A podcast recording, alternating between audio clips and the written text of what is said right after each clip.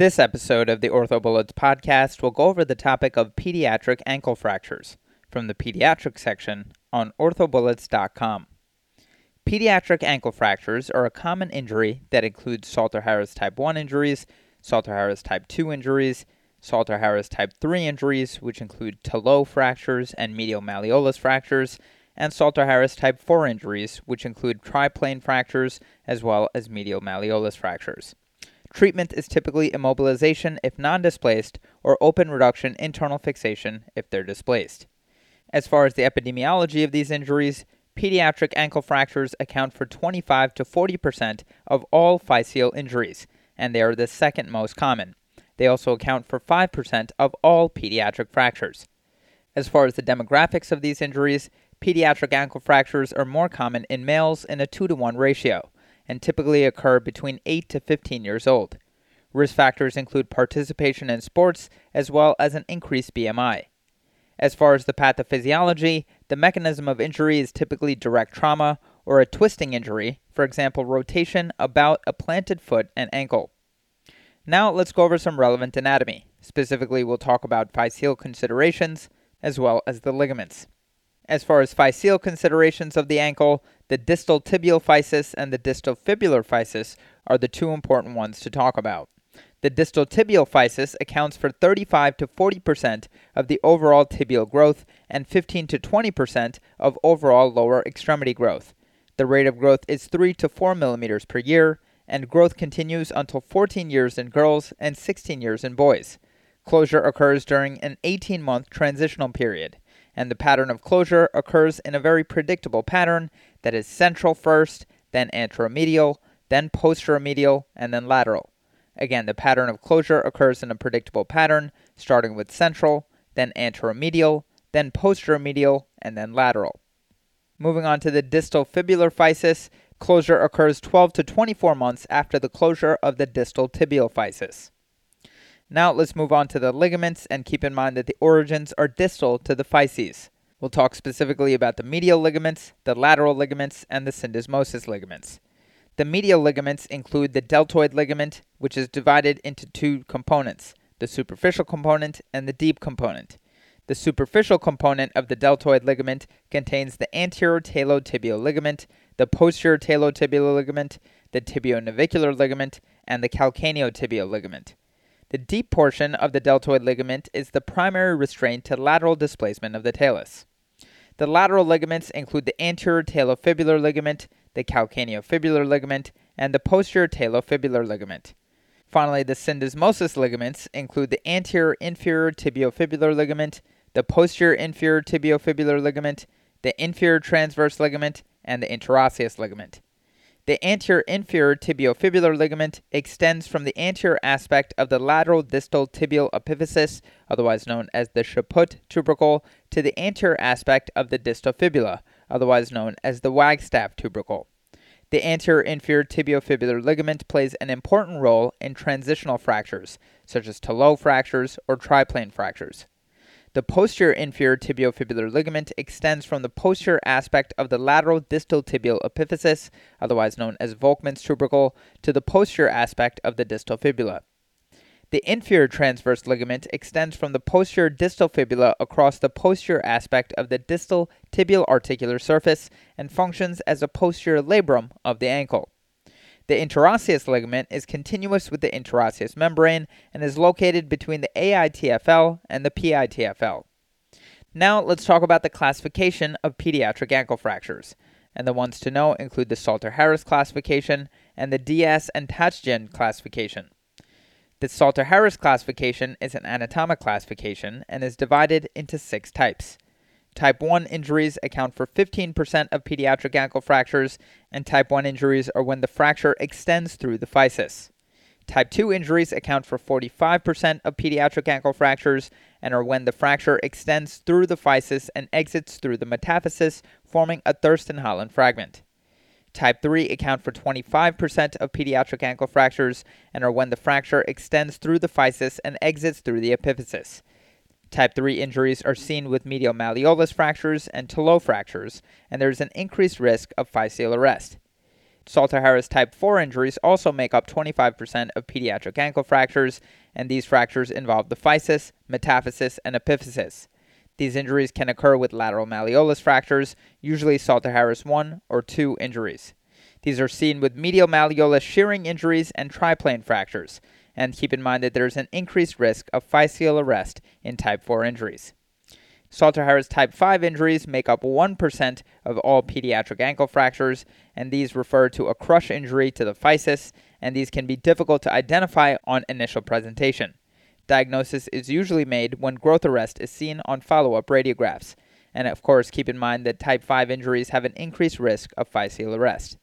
Finally, type 6 injuries are rare and refer to a perichondral ring injury and result from an open injury, for example, a lawnmower injury or iatrogenic injury during surgical dissection. The Dias and Tachdjian classification is patterned off of an adult Lauge-Hansen classification, and this classification system is based on the mechanism of injury. And the types include a supination inversion injury, a supination plantar flexion injury, a supination external rotation injury, a pronation slash eversion external rotation injury, and an axial compression injury. A supination inversion type is divided into two grades. In grade 1 injuries, there is an adduction or inversion force that avulses the distal fibular epiphysis. This can be a Salter Harris 1 or 2 injury. Grade 1 supination inversion injuries can occasionally be transepiphyseal and rarely occurs with failure of the lateral ligaments. Grade 2 supination inversion injuries is when further inversion leads to a distal tibial fracture, usually a Salter Harris 3 or 4, but can be a Salter Harris 1 or 2. Occasionally, grade 2 supination inversion injuries can cause fracture through the medial malleolus below the physis. In a supination plantar flexion type injury, the plantar flexion force displaces the tibial epiphysis posteriorly in a Salter Harris 1 or 2 pattern. A Thurston Holland fragment is composed of the posterior tibial metaphysis and displaces posteriorly. A supination plantar flexion injury occurs without a fibular fracture and can be difficult to see on an AP radiograph. A supination external rotation injury is also divided into two grades. Grade 1 is when an external rotation force leads to a distal tibial fracture, which is typically a Salter Harris 2 injury. The distal fragment displaces posteriorly, a Thurston Holland fragment displaces posteromedially, and keep in mind that grade 1 supination external rotation injuries are easily visible on AP radiograph, as the fracture line extends proximally and medially. Grade 2 supination external rotation injuries are when further external rotation leads to a low spiral fracture of the fibula that is antero-inferior to posterior-superior. Pronation slash eversion external rotation injuries are when external rotation force leads to a distal tibial fracture, that is Salter Harris 1 or 2, and a transverse fibula fracture.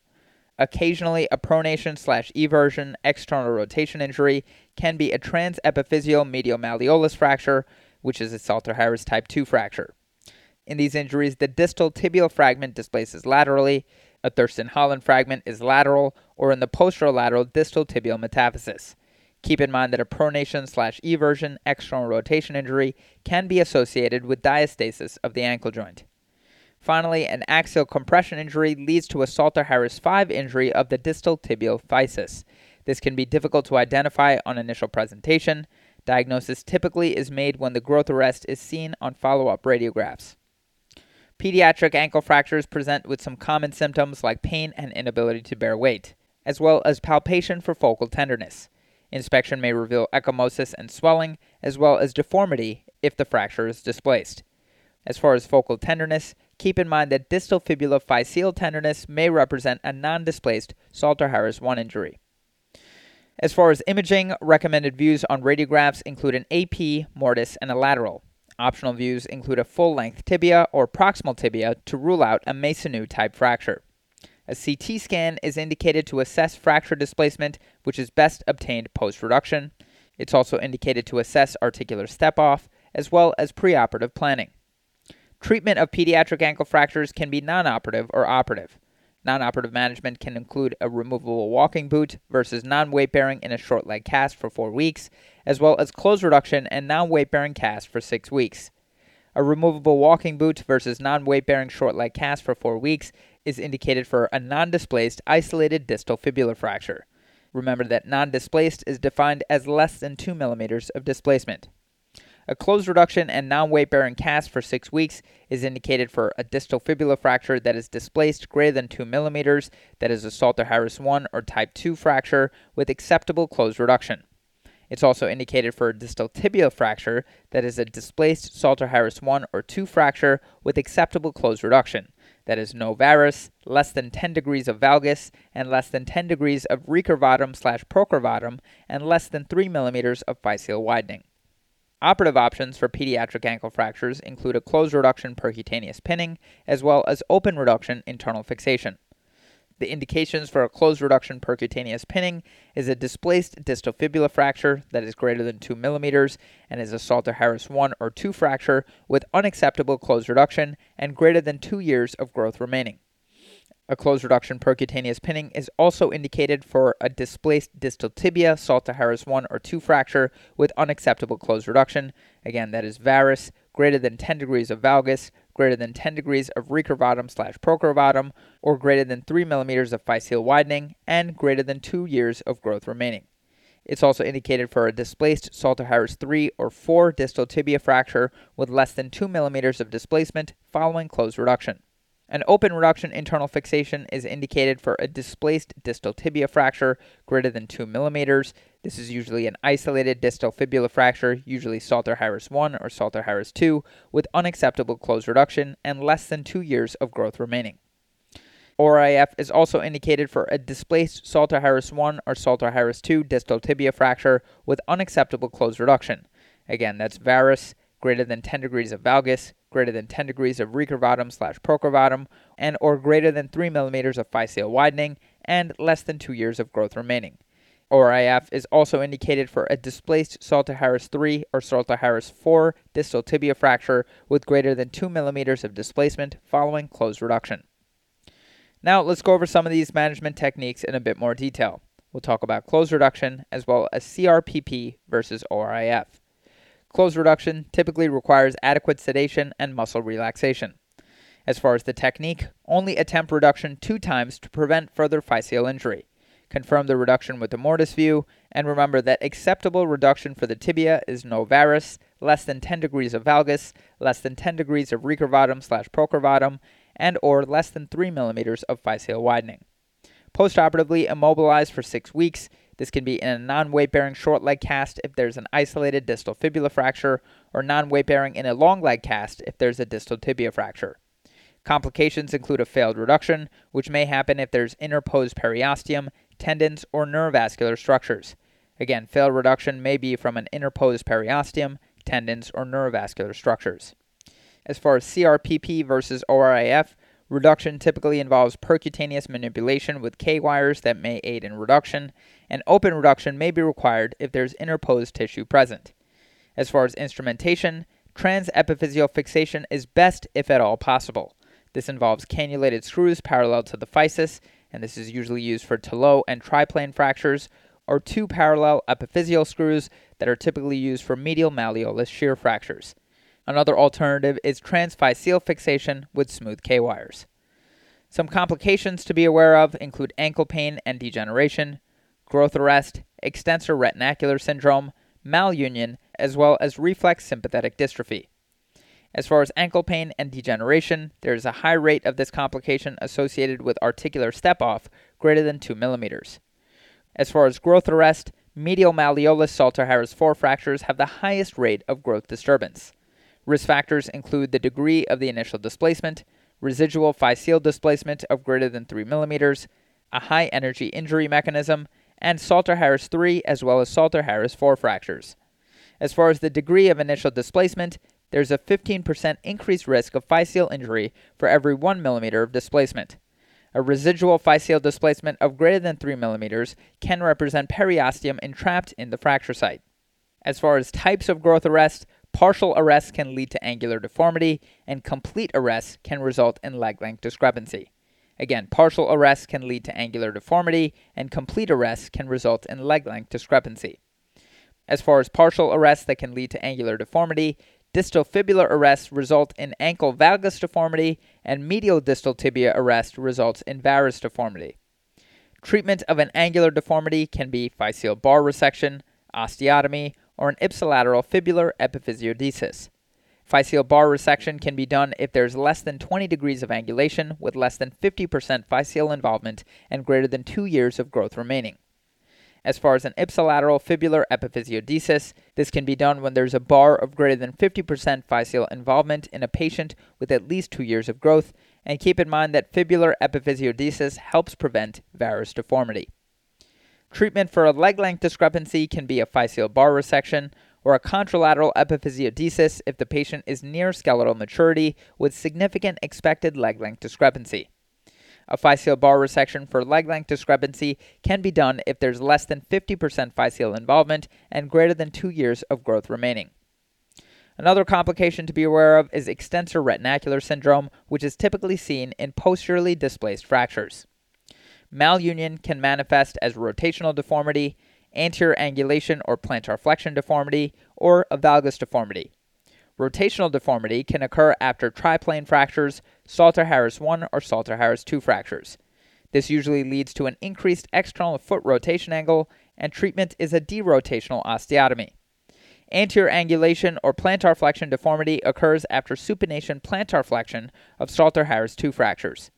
Finally, valgus deformity occurs after external rotation Salter Harris 2 fractures. Reflex sympathetic dystrophy is more common in girls, and treatment options include physical therapy, psychological counseling, drug therapy, and or sympathetic blockade. Okay, so now that we've gone over the major points about this topic, let's go over a few questions to apply the information and get a sense of how this topic has been tested on past exams. The first question reads An 8-year-old patient presents with a displaced Salter Harris II right distal tibia fracture and corresponding fibula fracture while playing football what has been associated with the greatest risk of premature physeal closure? And the choices are 1. Amount of initial fracture displacement, 2. Number of reduction attempts, 3. Injury mechanism involving football, 4. Residual gap after closed reduction, and 5. Treatment with open reduction and internal fixation. The correct answer to this question is 4. Residual gap after closed reduction. So the patient is presenting with a displaced Salter-Harris type 2 fracture of the distal tibia. Residual gapping of greater than 2 millimeters has been associated with increased rates of premature physeal closure. To quickly review, pediatric distal tibia fractures pose a treatment challenge due to the potentially high risk of premature physeal closure. Increased residual fracture displacement, high energy mechanisms like abduction injuries, and medial malleolar fractures are risk factors for premature physeal closure. An anatomic reduction should be achieved by closed means if possible, but increased residual gapping has been associated with interposed periosteum, which necessitates open reduction. Barmada et al. performed a retrospective review of patients with Salter Harris 1 through 4 fractures of the distal tibia.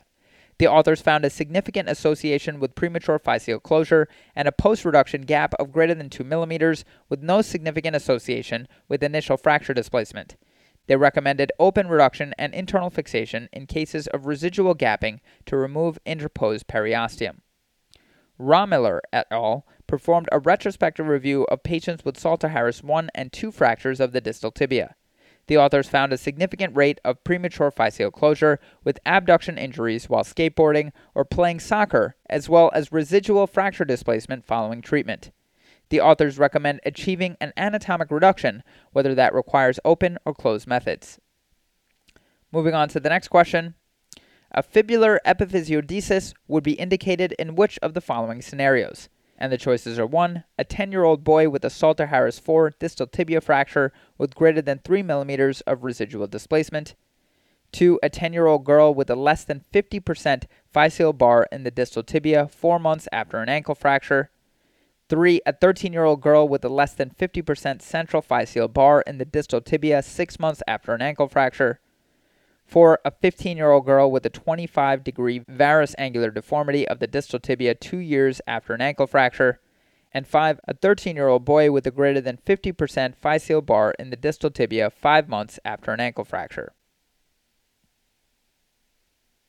The correct answer to this question is 5. A 13 year old boy with a greater than 50% physeal bar in the distal tibia 5 months after an ankle fracture. So, a fibular epiphysiodesis would be indicated in a 13 year old boy with a greater than 50% physeal bar in the distal tibia five months after an ankle fracture. Consideration for a distal tibial epiphysiodesis is warranted as well if the bar is peripheral and could result in an angular deformity. If central, this may not be needed. To quickly review, physeal bridges commonly occur after Salter Harris physeal fractures in early adolescence when the physis is thickest and the cartilage is weakest. Physeal bridges that are small, that is less than 25% of the physeal area, and central have a better prognosis. Presence of a physeal bridge less than 50% of the physeal area in a patient with at least two years of growth remaining is an indication for physeal bridge resection. The presence of a physeal bar greater than 50% of the physeal area in the distal tibia in a patient with at least two years of growth remaining and an open fibular growth plate can result in significant deformity and lateral ankle impingement, and thus an ipsilateral fibular epiphysiodesis should be considered to prevent lateral impingement. Podeszwa et al. reviewed distal tibia and fibula fractures in the pediatric patient. They emphasized that displaced fractures should undergo a gentle reduction with appropriate anesthesia and that multiple reduction attempts should be avoided. Gapping of the physis greater than 3 mm after reduction should raise the suspicion of entrapped periosteum, which increases the risk of premature physeal closure. Nenopoulos et al. review the outcomes of physeal injuries of the distal tibia. They report on 83 patients with distal tibia fractures, with 60 out of 83 being treated non-operatively varus deformity ranging from 10 to 15 degrees in relation to the normal opposite leg occurred in four cases. Moving on to the next question. An 8 year old male sustained at Salter Harris 2 distal tibia fracture. After attempted closed reduction, the fracture remains in the same position. What is the most likely etiology of the block to reduction? And the choices are 1. Periosteum interposed at the compression side of the injury, 2. Periosteum interposed at the tension side of the injury, 3. Fracture comminution interposed at the tension side of the injury. 4. Fracture comminution interposed at the compression side of the injury. And 5. Unrecognized fracture line. The correct answer to this question is 2. Periosteum interposed at the tension side of the injury. So, periosteum interposed on the tension side of the injury may impede reduction of pediatric ankle fractures.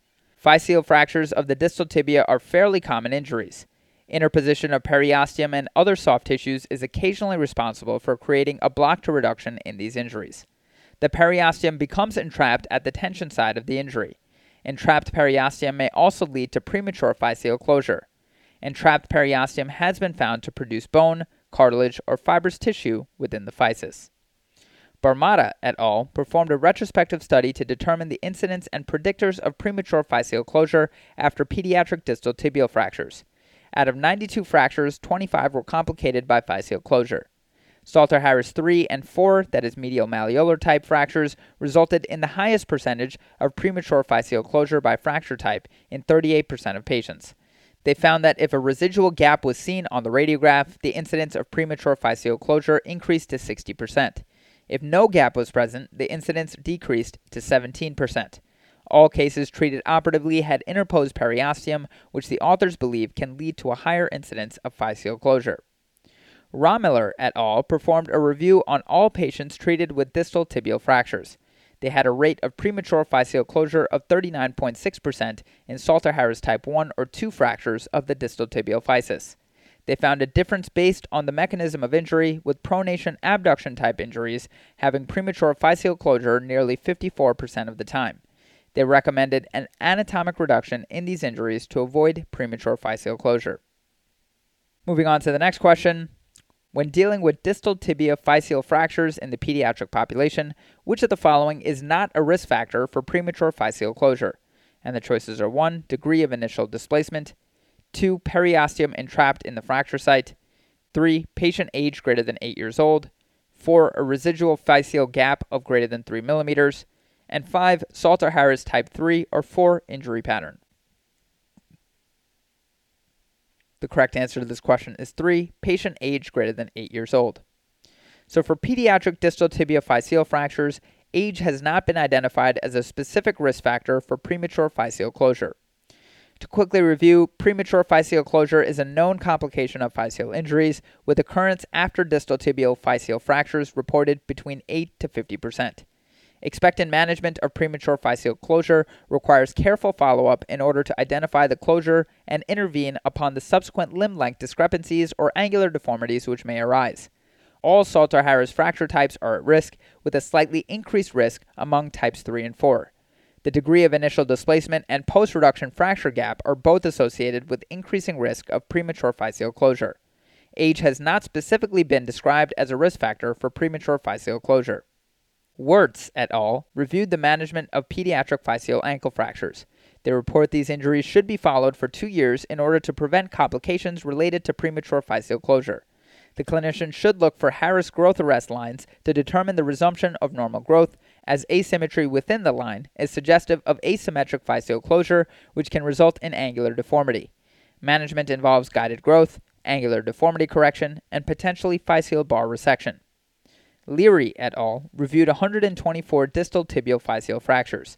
The authors found a rate of premature physeal closure of 12.1%. They identified an increasing risk of premature physeal closure depends on the degree of initial displacement, with an increasing risk of 15% for each millimeter of displacement. Moving on to the next question. A six year old girl sustains an ankle injury after falling on rollerblades. An AP radiograph shows a Salter Harris type 4 injury of the ankle involving both the growth plate and the articular surface of the ankle. Treatment should consist of which of the following? And the choices are 1. Closed manipulation and a long leg cast, 2. Closed manipulation and a short leg cast, 3. Long leg cast without manipulation, 4. Open reduction and internal fixation with a screw crossing the growth plate, and 5. Open reduction and internal fixation with fixation parallel to the physis. The correct answer to this question is 5. Open reduction and internal fixation with fixation parallel to the physis. So the child in the question stem has a Salter Harris type 4 injury involving both the growth plate and the articular surface of the ankle. This injury pattern has a high risk of physeal arrest. Therefore, open reduction and internal fixation is indicated to realign the physis and joint surface. The best method of fixation to avoid growth arrest is one that does not cross the physis. This is usually achieved by an epiphyseal screw or pins parallel to the physis. If the metaphyseal fragment were large enough, a transverse metaphyseal screw could be used. The incidence of growth arrest following physeal ankle injuries is high, and long term follow up is indicated. And moving on to the final question A seven year old female injures her foot while rollerblading. She has mild swelling over the ankle with no neurovascular deficit and soft compartments throughout the lower extremity. Her radiographs demonstrates anterior widening of the distal tibial physis, and there is also widening of the medial aspect of the distal tibial physis. Which of the following sequelae is most commonly associated with this injury? And the choices are 1. Increased external foot progression angle, 2. Increased internal foot progression angle, 3. Equinus contracture, 4. Avascular necrosis, and 5. Leg compartment syndrome. The correct answer to this question is 1. Increased external foot progression angle. So the images described in the question stem show a distal tibial physeal fracture which may be associated with malrotation of the foot. Distal tibial physeal injuries commonly occur in the setting of a twisting injury. Although the foot may appear grossly normal and the radiographs show only mild physeal widening, rotational deformity may exist. Healing in this rotated position can lead to changes in foot progression angle, more often resulting in increased external rotation of the foot. The recommended treatment is to evaluate the child for rotational deformity at the time of injury and then perform a closed reduction followed by bent knee long leg casting. Phan et al. reviewed the cases of 23 children with either a Salter Harris type 1 or type 2 fracture of the distal tibia. 14 of 23 children had increased external foot progression angle in both feet with significantly more external rotation on the injured side. No patient developed an internal rotation deformity. Brook et al. present a case report of a seven year old child who sustained an external rotation injury that showed only physeal widening on radiographs. Interestingly, this was associated with a 45 degree external rotation deformity of the foot slash ankle that reduced following closed reduction. That's all for this review about pediatric ankle fractures. Hopefully that was helpful. This is the OrthoBullets podcast, a daily audio review session by OrthoBullets, the free learning and collaboration community for orthopedic surgery education. Keep in mind that this podcast is designed to go along with the topics on orthobullets.com. If you've gotten any value from the OrthoBullets podcast so far, please consider leaving us a five star rating and writing us a review on Apple Podcasts. It will help us spread the word and increase our discoverability tremendously. Thanks so much, and we'll see you all tomorrow.